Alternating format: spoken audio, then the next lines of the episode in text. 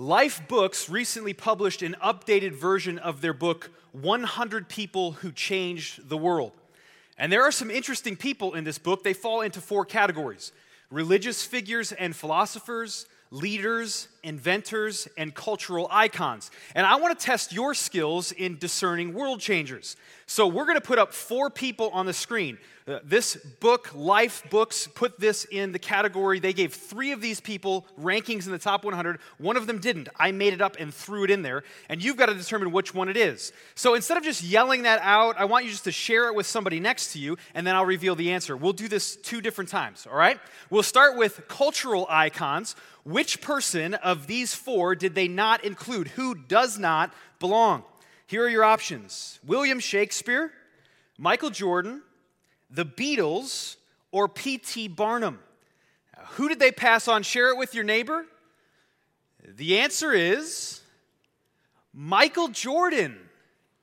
They passed on MJ. Can you believe that? Mr. Traveling Circus, P.T. Barnum beat out MJ.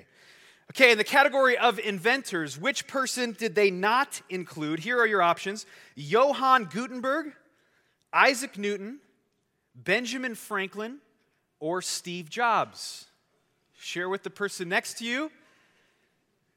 The answer is Benjamin Franklin.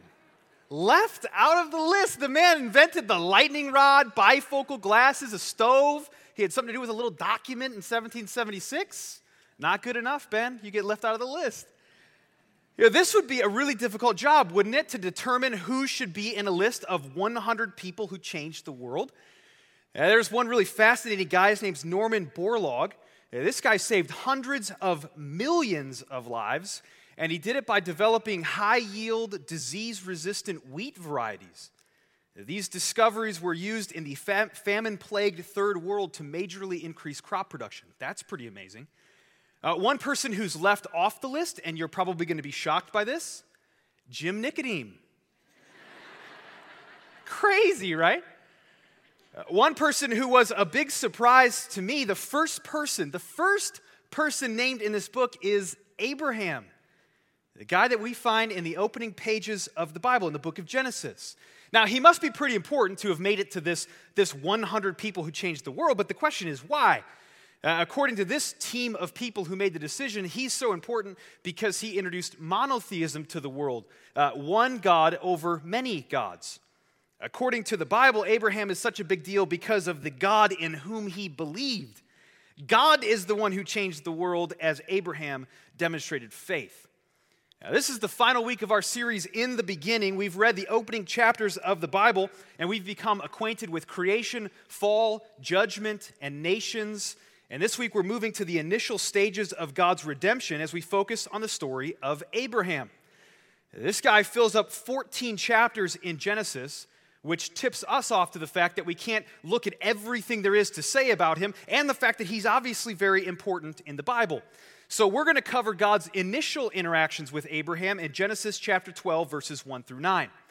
Scholars say that these nine verses are the centerpiece of the book of Genesis and the source of a really lot, a, a bunch of important passages in the New Testament.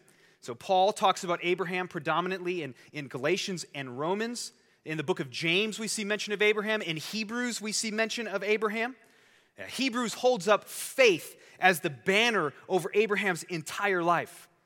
Now, listen to a couple of verses from Hebrews chapter 11. There are eight verses devoted to Abraham's story. Let me give you just a little bit of a flavor. The author says, By faith, Abraham, when he was called to go to a place he'd later receive as his inheritance, obeyed and went, even though he did not know where he was going. By faith, he made his home in the promised land like a stranger in a foreign country. By faith, Abraham, when God tested him, offered Isaac as a sacrifice by faith. Abraham received God's grace by faith. He lived by faith, and his faith is going to be the focus of our study today. Specifically, we're going to explore three aspects of the faith of Abraham in this story, which is also God's story of deliverance and redemption. So turn in your Bible, if you have one, to Genesis chapter 12, or you can follow along on the screen, and you can take out your weekly welcome so you can jot some notes down in the outline provided there. I want to read the entirety of these verses to us, Genesis 12, 1 to 9, to get us acquainted with the story, so follow along as I read.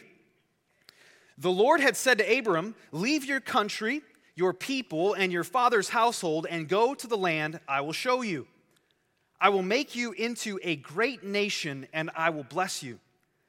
I will make your name great, and you will be a blessing. I will bless those who bless you, and whoever curses you, I will curse, and all peoples on earth will be blessed through you. So Abram left, as the Lord had told him, and Lot went with him. Abram was 75 years old when he set out from Haran. He took his wife Sarai, his nephew Lot, all the possessions they'd accumulated, and the people they'd acquired in Haran, and they set out for the land of Canaan, and they arrived there. Abram traveled through the land as far as the site of the great tree of Moreh at Shechem. At that time, the Canaanites were in the land. The Lord appeared to Abram and said, To your offspring I will give this land. So he built an altar there to the Lord who had appeared to him. From there, he went on toward the hills east of Bethel and pitched his tent with Bethel on the west and Ai on the east. There he built an altar to the Lord and called on the name of the Lord. Then Abram set out and continued toward the Negev. Three aspects of faith Here's number one faith's object, God's Word. Faith's object is God's Word.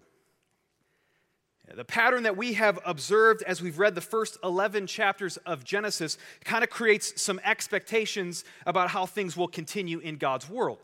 Uh, we've seen a specific pattern of human sin followed by God's judgment.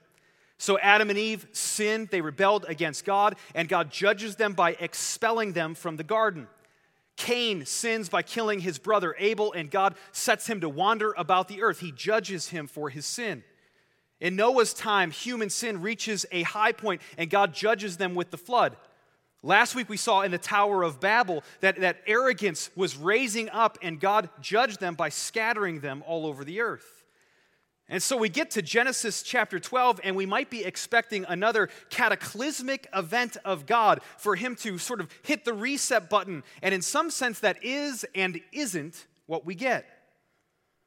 Pastor Jim took us from Genesis chapter 11 to Matthew 28 and on last week with a special emphasis on the nation. But you might have been wondering, you know, what happens in the 945 chapters I counted in between?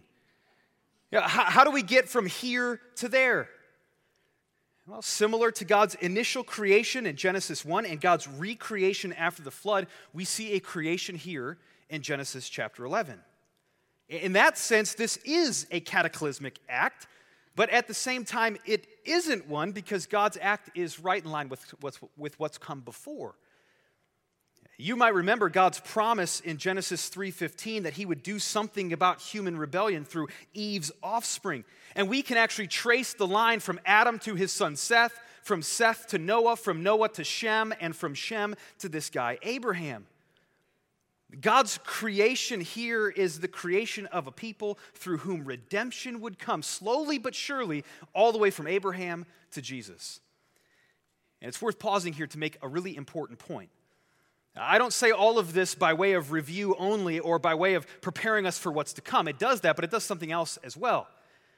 You know, some people want to argue as they read the opening chapters of Genesis that God is sort of stepping back to see what happens in his creation and he's kind of flummoxed by the whole thing. He's sort of stepping back to figure out what he's going to do, and so he initiates plan A, uh, expulsion from the garden, and that doesn't seem to work, and so then he initiates plan B, flood, and that doesn't seem to work, and so on it goes.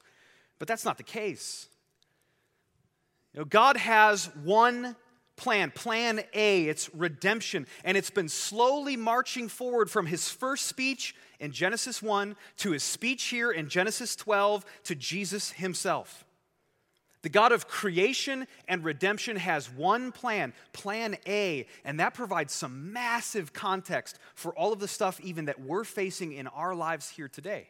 God's working this thing through. And I love the way that the story of Genesis unfolds to make that point. You come to the end of Genesis 1 through 11 and you're just wondering, how is this all going to be resolved? The whole thing is all messed up. God, what's going to happen? And then Genesis 12, 1 happens. Uh, look again at verse 1 of Genesis chapter 12. The Lord had said to Abram, Leave your country, your people, your father's household, and go to the land I will show you. See, God does something incredible here, and I want to note several of those things, but before I do, let me clear up one bit of possible confusion. I keep calling this guy Abraham, and every time he pops up in the story, his name is Abram. It might be a little bit confusing. Abram means exalted father, while Abraham means father of many nations. In just a couple of chapters, God renames Abram. He names him Abraham because that's signifying his place in the story of redemption. He's going to have this massive big nation. And so I'm going to call him Abraham throughout because that's how we know him best. All right, so back to the text. Here are a couple of things that I want to highlight. Notice first, there's this phrase, the Lord had said. God speaks in the midst of the chaos created by Babel. He hasn't spoken in several chapters, but he speaks here to humanity. And this is truly a creation scene similar to Genesis chapter 1. God's speech goes out into the midst of the chaos to initiate the next stage of redemption. And notice that this speech of God is extremely specific. It's very personal. It goes to a person named Abraham. The Lord had said to Abram, to Abraham, the story slows down here. It zooms in on this one man and his family, and the rest of the Bible is going to be the story of this man and his family. The million dollar question we ask as we are introduced to Abraham is well, why, God, why this guy? Why, why Abraham? A simple answer to that is just that we don't know, and it really doesn't matter. God could have chosen anybody to do this task, but he chose this ordinary guy named Abraham. And the point isn't Abraham, the point is God's call, God's word to bring Abraham forth, to call to him personally and specifically. God says, You and your multiple times in this first verse because he's singling out this one guy, this intimate knowledge that God has of this one guy who he's going to use to do these amazing things. So, from early on in the pages of Scripture, we get let in on a little component, a, a big thing in God's way of working is that He uses ordinary people to do extraordinary things. Let, let that sink in for a moment. God uses ordinary people like me and like you to do extraordinary things. One of my favorite preachers is a guy named Charles Haddon Spurgeon. He lived in the 19th century in England. And in his autobiography, he tells the story of coming to faith in Jesus. He, he goes out one morning to go to church. It's a Sunday morning, and he's walking on his way, and the, the snow is coming down. It's this nasty snowstorm. He can't get very far, so he's not going to get to the church that he was planning to go to, but he just, he just kind of pops into the next one he can find. And, and the snowstorm was so bad that the pastor wasn't able to make it either. And, and so some other guy stands up and says, You know what? I'll, I'll share a thought for this 40 or so people. And this is Spurgeon's words at this point. He says, At last, a very thin looking man, a shoemaker, a tailor, something of that sort, went up into the pulpit to preach. Now, it's well that preachers should be instructed, but this man was really stupid. That's fantastic. He was obliged to stick to his text for the simple reason that he had little else to say. He does stick to his text. He, he focuses on this passage of Scripture, and very simply but effectively, he talks about the fact that every single person has to look away from themselves, not to themselves for salvation, but to Jesus. And as he's talking about this, he singles out Spurgeon in the crowd by pointing at him and saying he looks miserable. Now, Spurgeon's in his teens at this point, so he's feeling very awkward and uncomfortable, but he's also thinking, I trudged here in the snow. Of course I look miserable. But the guy goes on to say, You're going to be miserable in your sin until you look to Jesus. Spurgeon's sitting in that moment thinking, he's right, I'm going to be miserable. And so, right then and there, he looks to Jesus and experiences salvation. God did amazing things through the life of Charles Haddon Spurgeon. Uh, this, this guy led thousands of people to Christ in England. An ordinary guy, Charles Spurgeon, was introduced to Jesus through an ordinary guy, an unnamed country bumpkin, just an ordinary dude who led Spurgeon to Jesus. God uses ordinary people to do extraordinary things. He calls Abraham, a normal dude living in the city of Ur, he calls him to have faith in his word. And then through this one man, God does amazing things. He calls ordinary people to do extraordinary things. The apostle Paul says it this way to a group of Christians in Corinth in 1 Corinthians chapter 1. He says, "Brothers, think of what you were when you were called. Not many of you were wise by human standards. Not many of you were influential. Not many were of noble birth. But God chose the foolish things of the world to shame the wise. God chose the weak things of the world to shame the strong. Now, I'm not wise by human standards. I'm not influential. I'm not of any noble birth. But thankfully, by God's grace, He uses ordinary people to do extraordinary things. You know, as I look at all of you, you're ordinary people. But God could do some extraordinary things through our church if we were to invest in God's work of redemption. Ordinary people raising families and working jobs and sharing Christ with people in our community and engaging in serving the poor, leading community groups, serving at a special event, whatever it is, ordinary people, God uses them to do extraordinary things. What stuff is He calling us to do that would make Him extraordinary? That's what He did with Abraham. Look, look back one more time at this verse. I want to note one more thing that builds on what we've just seen. God speaks about the future, and because God is speaking about it, you can count on it coming to fruition. The I will at the end of verse 1 foreshadows what's coming in these promises in verses 2 and 3. But it's worth noting here that everything that happens, everything that happens in Abraham's life is dependent upon God. And so here's the bottom line we can count on God to come through on his promises because he always does every single time. God comes through on his promises. He does what he says he's going to do. You can bank on it. You can trust in God's word, which is the object of faith, because it launched redemption right here and it accomplished redemption ultimately in Jesus. Faith's object is God's sure word, his promise, his call. That's number one. Here's number two faith result God's blessing. Follow along as I read the next two verses of Genesis chapter 12, verses 2 and 3. God says, I will make you into a great nation, and I will bless you. I will make your name great, and you will be a blessing. I will bless those who bless you, and whoever curses you, I will curse. And all peoples on earth will be blessed through you.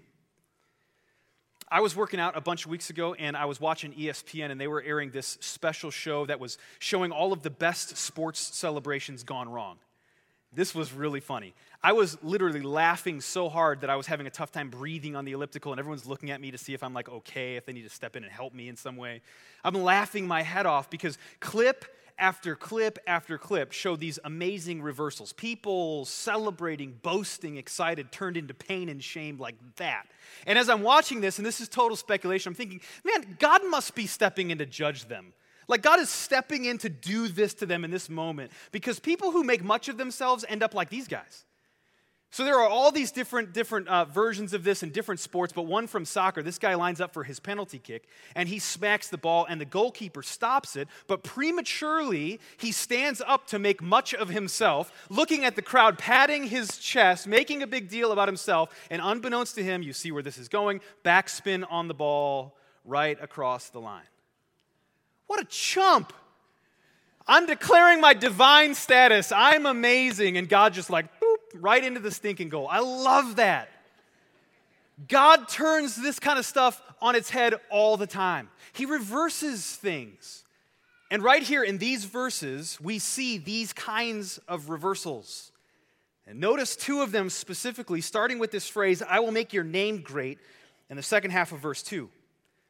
This might sound familiar to you because we heard something like this in the previous chapter. When they set out on their construction project, building the Tower of Babel, these people wanted to make a name for themselves. And just like Mr. Pat my chest on the goal, on the, on the pat, pat myself on the chest goalkeeper, God turns the whole thing around. He turns the game on them and he reverses it. And in this case, he's intentionally going to pick out this one guy, and I'm going to make your name great because I'm going to get involved. It's a reversal. Here's another reversal. This is at the heart of the promises. It concerns the word bless. God is going to bless Abraham. Abraham's going to be a blessing. God's going to be blessing the people who bless Abraham. And finally, God is going to bless the nations through Abraham. Bless, bless, bless, bless, bless. Five times. What's with all this over the top blessing? It's a reversal. If you had to guess, how many times is the word curse used in Genesis 1 through 11? Five times. God is working a big reversal. All of this stuff transpiring in Genesis 1 through 11 flipped on its head now because of Abraham and what God's going to do through him. This blessing language echoes what we see God give to Adam and Eve in the first place. In the first, the first interaction in the garden, He blessed them and said, Multiply and fill the earth. And now God is generously passing on this mission of redemption to Abraham. And it's quite the blessing. There, there are four different things noted here a nation, a reputation, protection, and that God's going to bless the nations. God, God promises him a people, a nation. And this is the first thing, and this is the thing that makes all of the other ones possible. But interestingly, from the start, this is kind of called into question. If we read Genesis 11 closely, we notice right near the end in Genesis 11, verse 30, something very interesting about Abraham's wife that calls into question the nation that God is saying he's going to bring about. We learn that Sarai, his wife, was childless because she was not able to conceive. Abraham's wife can't have children, and God is promising him a nation. From the start, we recognize that this isn't going to be just any normal nation. It's not starting out in a normal way because God is in charge. The second thing God promises, we've seen this already, is that Abraham's going to have a reputation. His name is going to be great. And third, God said He's going to protect him. This would come in handy if you were trekking all across the world following God's lead with your family and all of your stuff. You want protection.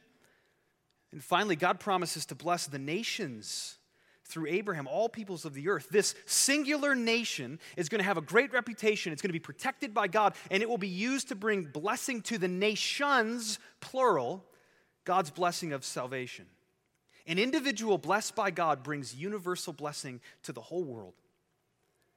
The scope of God's blessing is breathtaking. And I love the thing that we noted in the last point is that God will see that this happens. Five times in these verses, He will carry this thing through. His blessing is breathtaking.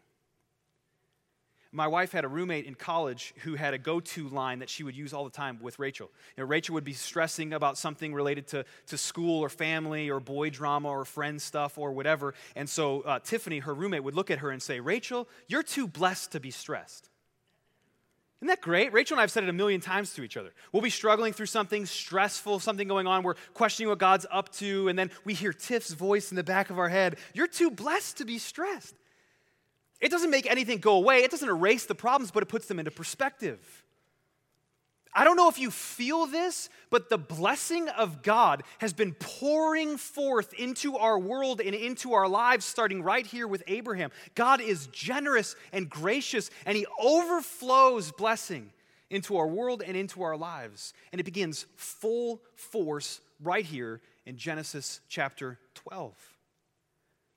And I say full force really intentionally because there are 19, not, excuse me, 918 chapters, again I counted, between the promises to Abraham and the fulfillment in Jesus. And God's blessing just marches on and on and on with incredible focus.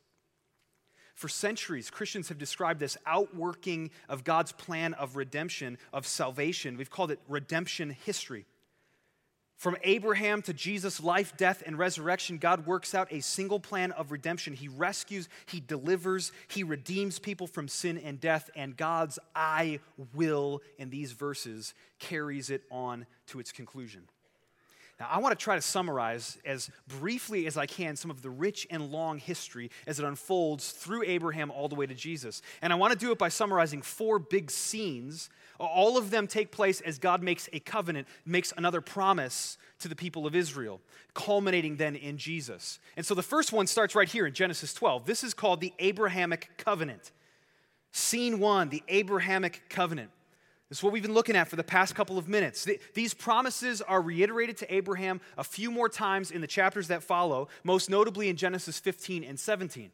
God prom- promises him a place, the land of Israel, a people, the nation of Israel, and a purpose. They will be a light to the nations. Scene two, the Mosaic covenant. You fast forward several hundred years, and we find God's promise of a people fulfilled, but not that of the land. There are lots and lots of descendants of Abraham, but they're living in the land of Egypt as slaves. And God delivers them from the land of Egypt. He makes a covenant with them at Mount Sinai, and he leads them to the promised land by Moses. The essence of this covenant is you will be my people and I will be your God. You will be my people, a set apart, a unique people that will bring about this redemption. Scene three, the Davidic covenant. This is one of the high points in Israel's history, the kingship of David, but it eventually devolves into the lowest point of Israel's history kings and kingdoms failing, and eventually they go to exile. But before these sad events transpire, God further clarified that this blessing of His is going to take shape in an everlasting dynasty. Israel's throne would be established by a king like David from David's line, and it would bring rest to the people of Israel in His kingdom that would last forever.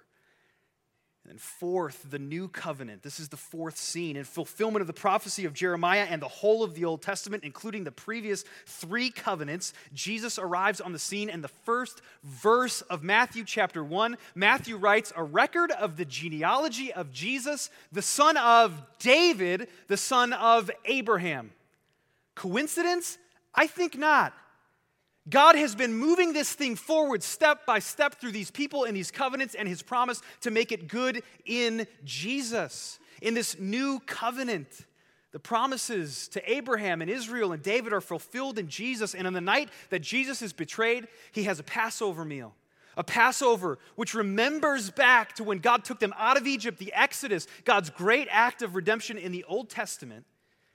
Jesus takes bread, he takes cup, signaling that his death is coming tomorrow. It's coming very shortly. And this, he signals to his disciples, will be God's greatest act of redemption, ushering in the new covenant, forgiveness of sins, and new hearts for obedience to God. God comes through on that promise in Jesus. He starts out with Abraham, a guy who struggles with sin. It develops into a nation that struggles with sin, and it finally culminates in Jesus, who doesn't struggle with sin. The seed, to use the language of Genesis 3:15, the seed of Eve defeats sin and death at the cross and offers forgiveness of sins and new life to those who put their faith in him. This is the blessing of salvation that comes to all people, every nation, an opportunity to be reconciled to the one God. Are you included? God set out to rescue lost humanity, sinful humanity, and He accomplished it in Jesus the Redeemer. We've got to recognize our sin. We've got to confess our sin to Him and receive forgiveness and redemption from Jesus. We need to put our hope, our trust, our faith in Jesus. For some of you, that needs to happen today because God extends an invitation into Abraham's history long and worldwide family in Jesus. Surrender to Jesus, allow Him to come clean up the mess of sin in your life. No one, no one is automatically redeemed by Jesus. We have to trust Him, we have to look to Him. Look to Jesus today. Faith's result is God's blessing in Jesus. Faith's object is God's sure word, his promise, which does come true. And finally, number three, faith's action, Abraham's obedience. How many of you have ever seen the musical or the movie Fiddler on the Roof? Okay, there's a character in this movie. I saw the movie version. There's a character in the movie named Motel and he wants to marry this guy's daughter, but he can't work up the courage to actually ask. Everything's against him being able to marry her. Well, eventually he's able to do it, and to his surprise and to the audience's surprise, because we know what's going on in this father's head, the guy says, Yes, you can. The next scene, Motel and his bride to be are running through a field, dancing and singing. And his song is really, really amazing. He talks about the miracle that God has worked to make him man enough to go talk to that man and ask for her hand in marriage, but to bring them together. And what I find really interesting about the entirety of the song is that Motel understands God's miracle in that moment to be a continuation of God's miracles in the Bible. This is what I mean. In the song, he sings about Daniel in the lion's den, Jericho, the Exodus, David and Goliath, and God's provision for Israel in the wilderness. He recounts all of those things, and then over and over he says, Wonder of wonders, miracle of miracles. The theme of his song, their God, those characters, those people, their God is my God too. The Apostle Paul says the same thing about Father Abraham. Abraham is, according to Paul, the father of all of those who have faith in the one true God, most fully known in Jesus. Abraham's God is our God too, if we have faith in Jesus. As the story of Genesis 12 unfolds, we've heard God speak, and we've seen where it ends up. We've kind of gone from here way fast forward over to here to Jesus, but we've kind of left Abraham in the background. Well, we know that God keeps his promise because it's fulfilled in Jesus, but what does Abraham do? God says, Leave, and Abraham left. Genesis 12, verses 4 through 9. So Abram left as the Lord had told him, and Lot went with him. Abram was 75 years old when he set out from Haran. He took his wife Sarai, his nephew Lot, all the possessions they'd accumulated, and the people they'd acquired in Haran, and they set out for the land of Canaan, and they arrived there. Abram traveled through the land as far as the site of the great tree of Moreh at Shechem. At that time, the Canaanites were in the land. The Lord appeared to Abram and said, To your offspring I will give this land. So he built an altar there to the Lord who had appeared to him. From there he went on toward the hills east of Bethel and pitched his tent, with Bethel on the west and Ai on the east. There he built an altar to the Lord and called on the name of the Lord. Then Abram set out and continued toward the Negev. Now, although we don't see the word faith in these verses, Abraham's faith is the focus. You can see it written all over the place in the first half of verse 4. So Abram left as the Lord told him. Abraham's faith is synonymous with costly obedience. The two go hand in hand, they cannot be separated. God speaks, and out of faith, Abraham obeys. And this could not have been a very simple thing for him. This was costly obedience, costly faith. Because his faith meant that he had to abandon everything that he was familiar with. He turned his back on his extended family, he turned his back on the city that he'd settled in, the city that he'd, he'd known. He just leaves all of that and he does it to go to a place that God will show him. Not very clear, kind of uncertain. Where is God leading me? Abraham didn't know. This was costly obedience. This faith cost him something. True faith always demands a ruthless abandonment of the past. True faith always demands a ruthless abandonment of the past. Abraham didn't know where he was going, just like most of us don't know what's around the corner. We don't know what's coming up in these next years. Abraham went 800 miles on foot, not knowing where he was going, and he did it because God knew where he was going. God knew where he was taking him. His faith was a radical abandonment of everything previous.